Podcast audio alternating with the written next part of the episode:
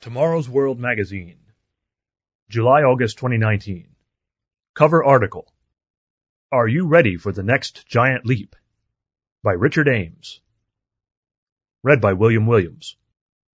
Article Introduction Fifty years ago, humans stepped foot on another world for the first time in history. The U.S. had achieved an ambitious goal. But where are we going next? Ideas and ambitions abound. Article begins. That's one small step for a man, one giant leap for mankind. At 9.56 p.m. Eastern Daylight Time on July 20th, 1969, Apollo 11 astronaut Neil Armstrong spoke that famous and oft-quoted phrase as his boot touched the lunar soil. After a harrowing descent, nearly a crash, in a lander with an almost empty fuel tank, Armstrong became the first human being to set foot on the moon. Fellow astronaut Edwin Buzz Aldrin joined him outside their spacecraft 20 minutes later. After just shy of two hours exploring the lunar surface, Aldrin returned to the lunar module, followed shortly by Armstrong, and in less than a day lifted off to rejoin crewmate Michael Collins in the Apollo 11 command module. From the moment Armstrong spoke, listeners have disagreed on whether he uttered the A he intended in that famous sentence. Few, however, dispute that Armstrong's small step was a major milestone. But what has become of mankind's giant leap? Subhead Seeing the Earth, Reaching the Moon.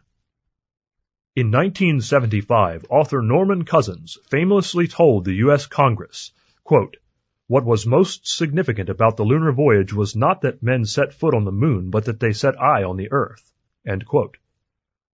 In December 1968, Apollo 8's William Anders stirred the world's imagination when, in orbit around the moon, he took the famous photo now known as Earthrise. Seeing their first color view of our planet from space, its rich, vibrant hues a bold contrast against the moon's drab gray surface, many felt that the grandeur and beauty of Earthrise made our planet's international conflicts seem so very petty. And yet Armstrong did not plant a United Nations flag on the moon's surface. It was the United States flag. The moon landing itself was spurred by a Cold War challenge. On May 25, 1961, U.S. President John F. Kennedy set a goal for his nation, a goal many thought impossible. Addressing the U.S. Congress, Kennedy proposed a bold attempt. Quote, I believe that this nation should commit itself to achieving the goal before this decade is out of landing a man on the moon and returning him safely to the earth. Scarcely more than eight years later, two Apollo 11 astronauts set foot on the moon. Five subsequent Apollo missions landed 10 more men on the lunar surface, but in the nearly 47 years since Apollo 17's lunar module lifted off from the moon, no one has been back. To put this in perspective, only two other nations, the People's Republic of China and the former Soviet Union, have successfully soft landed even a crewless mission on the moon. Israel hoped to become the fourth earlier this year, but its Bereshit lander crashed when an engine failed during descent on April 11. China scored a milestone earlier this year when its Chang'e 4 craft on January 3rd became the first known to have landed on the moon's dark side. Always facing away from Earth, it relies on a moon orbiting satellite to ferry information to People's Liberation Army scientists in China.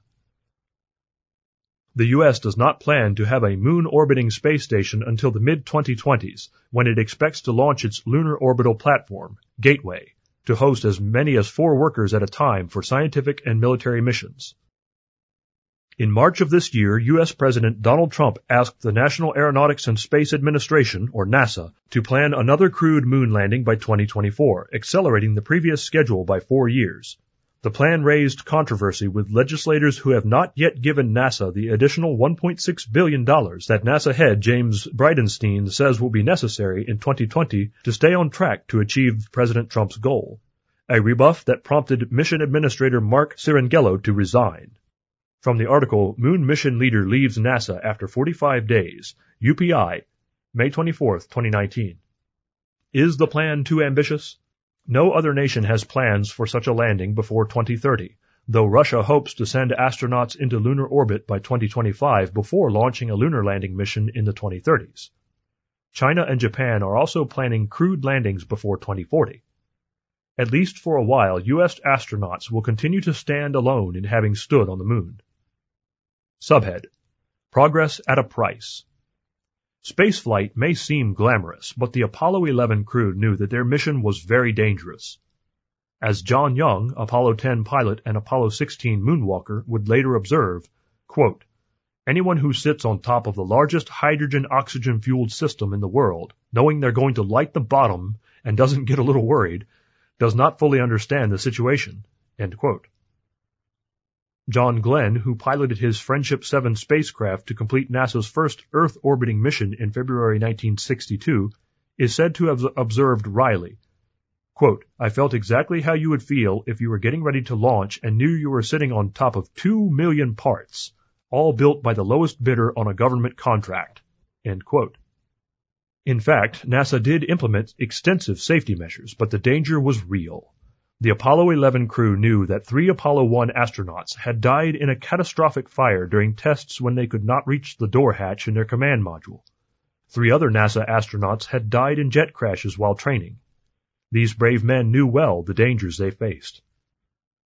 Certainly, the space program sped the pace of scientific and engineering innovation. The integrated circuit, the heart of today's microcomputers, essential for many consumer electronic devices, was patented two years before President Kennedy's call to action, but NASA's needs drove engineers to new feats of miniaturization and efficiency, and the Apollo guidance computer was the first computer to use integrated circuits in its design. Today's cell phones are vastly more powerful than Apollo 11's computer, which did its job with just 2 kilobytes of read-write memory and 36 kilobytes of read-only memory to store the programs on which the astronauts relied for navigation and flight guidance, and even for takeoff and landing. This quote-unquote state-of-the-art computer did most of Apollo 11's piloting, with the notable exception of Armstrong's tense lunar landing. However, we should be realistic about President Kennedy's motivations to push for a crewed moon landing. As Tomorrow's World editor-in-chief Gerald Weston pointed out in the previous issue of this magazine, there is a sobering side to the space race, and we might even consider that, quote, space exploration has made our world more dangerous. From the very beginning, military interests have been intertwined with exploring our surroundings. Sputnik was cute, but far from the whole story of what satellites were about. The public was enamored with moonwalks and microgravity, but behind it all were military experiments and missions. Going to the moon captured the attention of the public, but gaining the strategic high ground was the game being played between the Soviet Union and the United States. From the article What on Earth For? Tomorrow's World, May-June 2019, page 22. Were it not for the U.S. desire to defeat the Soviet Union and win the Cold War, President Kennedy probably would not have issued his challenge at all. Subhead For Mankind or for Military Supremacy? Fifty years after Armstrong planted a U.S. flag on the moon's surface, nationalism still fuels the space race. In March of this year, U.S. Vice President Mike Pence proclaimed that, quote, the first woman and the next man on the moon will both be American astronauts, launched by American rockets from American soil. End quote. From the article Pence calls for human return to the moon by 2024, spacenews.com, March 26, 2019.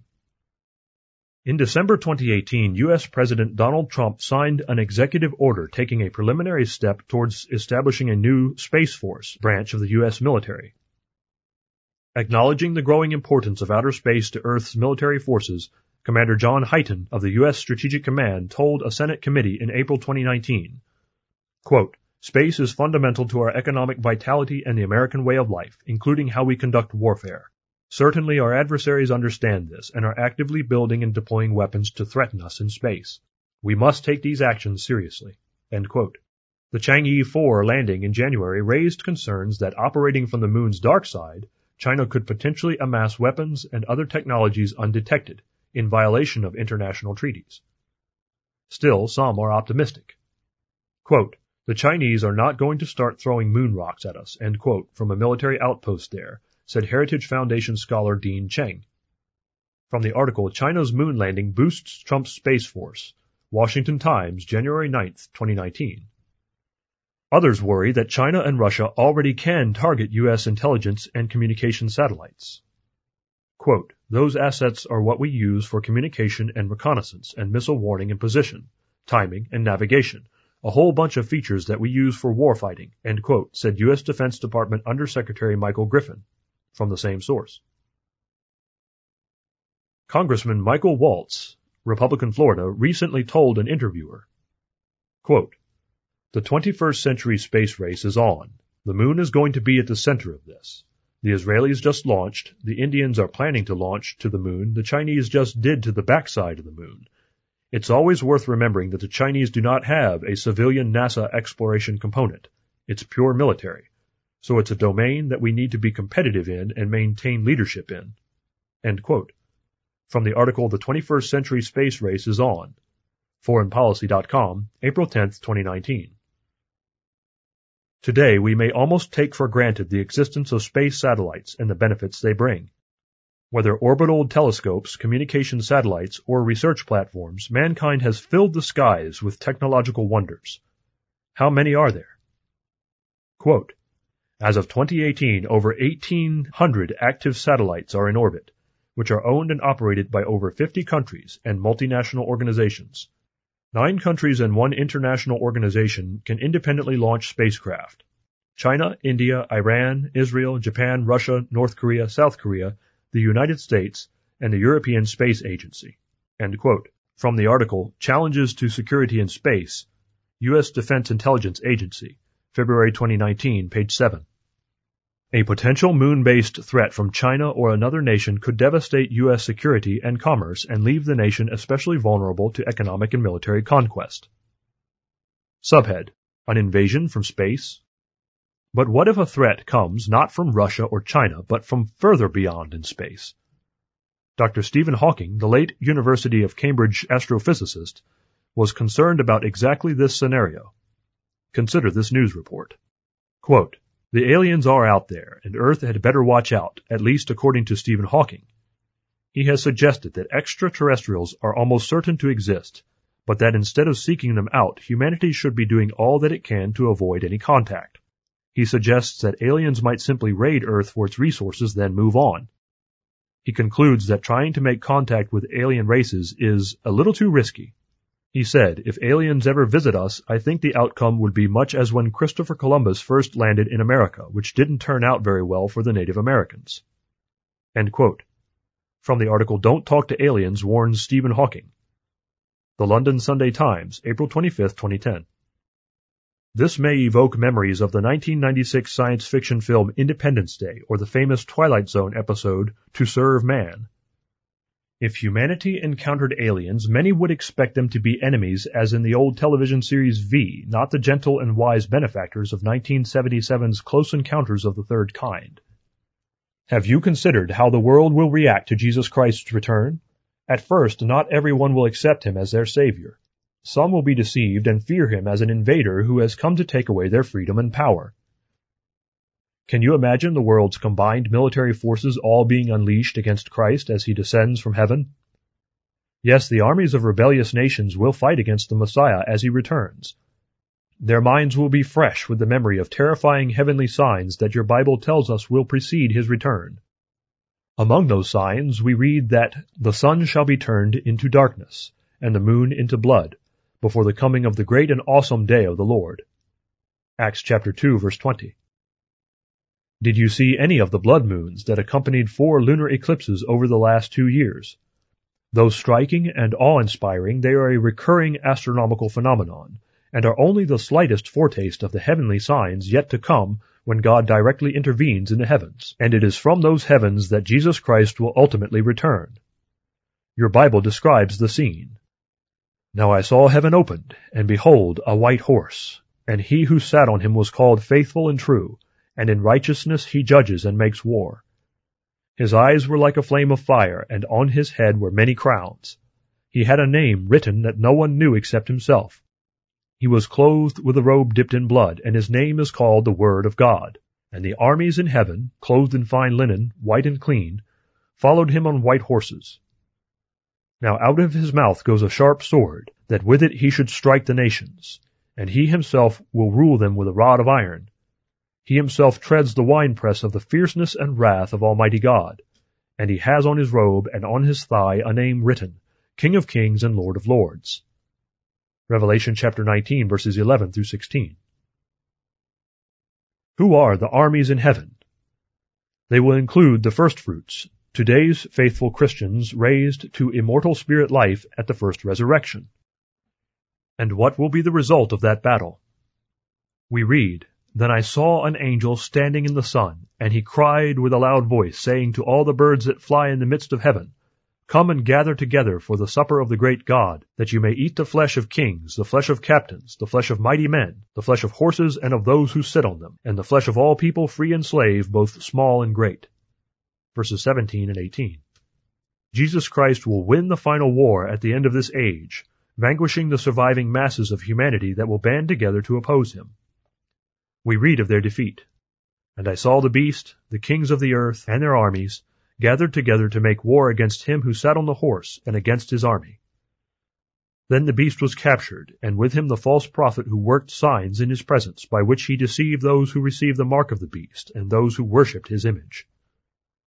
These two were cast alive into the lake of fire burning with brimstone, and the rest were killed with the sword which proceeded from the mouth of him who sat on the horse, and all the birds were filled with their flesh.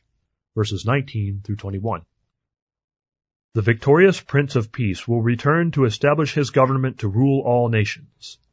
He will give every human being who has ever lived an opportunity to hear and practice his true teachings, to accept Christ as Lord and Savior and receive the Holy Spirit. After this, another astounding phenomenon will occur when God's very own New Jerusalem will come to earth from heaven. The Apostle John describes the setting. Now I saw a new heaven and a new earth, for the first heaven and the first earth had passed away. Revelation chapter 21 verse 1. The New Jerusalem will shine with the glory of its ruler. The city had no need of the sun or of the moon to shine in it, for the glory of God illuminated it. The Lamb is its light. Verse 23. Can you imagine what that will be like? Subhead, To the Moon and Beyond. Ironically, the 50th anniversary of Apollo 11's moon landing is scheduled to see another U.S. astronaut go into space, but he will do so on a Russian Soyuz spacecraft bound for the International Space Station. Army Surgeon Andrew Morgan will spend nine months aboard the ISS. It will be his first trip into space, but he hopes it will not be his last. Morgan is optimistic about the goals set by President Trump and NASA. Quote, returning to the moon's surface in five years is an ambitious goal. I know it is one we can accomplish. End quote, he said. From the article, Army astronauts set to blast off on moon landing 50th anniversary. Stars and Stripes, April 22, 2019. Of the 12 human beings who have set foot on the moon, four are still living. Apollo 11's Edwin Buzz Aldrin is the oldest surviving moonwalker at age 89. Harrison Schmitt, age 84 as of July 3rd this year, is the last survivor of Apollo 17, the last crewed moon mission. The four living moonwalkers may well have died before another sets foot on the moon. Though NASA has recently announced plans to return to the moon in 2024, why have there been no other crewed moon missions in the last 47 years? Some skeptics take this to be proof that the Apollo landings were a hoax. However, non-government entities have successfully bounced laser light off of the reflectors said to have been placed on the moon by the Apollo missions, so clearly someone placed them there and carefully positioned them. In 2008, Japan's Selene lunar probe returned photographic evidence of ground disturbed at the Apollo 15 landing site by the lunar module's launch engine blast. Officials of the Chinese and Indian space programs, competitors that could benefit from debunking U.S. claims, also report evidence of soil disturbances on the moon's surface that confirm NASA's earlier presence. Still, some remain skeptical. Perhaps they will not trust the moon landings until they can see for themselves. What about you? Would you like to see the moon and beyond, up close with your own eyes? The amazing truth is that today's Christians are being prepared to inherit the moon and more. Anciently God gave his people this promise. You have made him to have dominion over the works of your hands. You have put all things under his feet. Psalm 8 verse 6. In the New Testament we read, He who overcomes shall inherit all things, and I will be his God, and he shall be my son. Revelation chapter 21 verse 7. What does God mean by all things? Notice how the Weymouth version translates Hebrews 2 verse 8, which in turn quotes Psalm 8. Quote, Thou hast put everything in subjection under his feet, for this subjecting of the universe to man implies the leaving nothing not subject to him. But we do not as yet see the universe subject to him. Amazingly, the Greek phrase ta panta, often translated in our English language Bibles as the all or all things, reveals that when today's Christians are born again as firstfruits into the family of God, their inheritance will not exclude anything. The whole universe will be ours to explore, appreciate, and even beautify in ways we cannot yet imagine. But not yet. Today's Christians are heirs, waiting to receive a great inheritance. Listen, my beloved brethren, has God not chosen the poor of this world to be rich in faith and heirs of the kingdom which he promised to those who love him? James chapter 2 verse 5. How do we prepare for that inheritance? Not by becoming astronomers or astronauts, though those may be wonderful pursuits. Rather, we are to prepare by learning to love God. Even the poor of this world are being prepared to inherit the universe if they are learning to love God. And how do we learn to love God? For this is the love of God, that we keep his commandments, and his commandments are not burdensome. 1 John chapter 5, verse 3. No, God's commandments are not burdensome.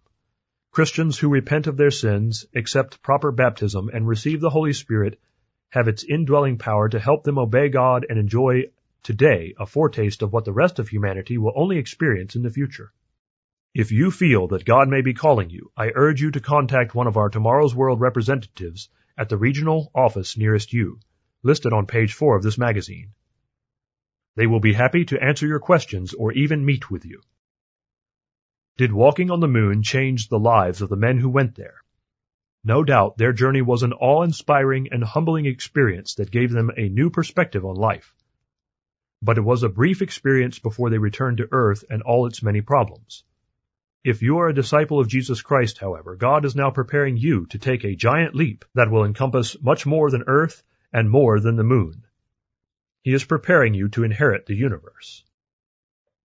May we suggest the booklet, Your Ultimate Destiny. God's kingdom is coming to earth, and your role in that kingdom can be far greater than you realize. Request this free printed booklet from the regional office nearest you or order at tomorrowsworld.org. PDF EPUB and Kindle are also available. Article ends.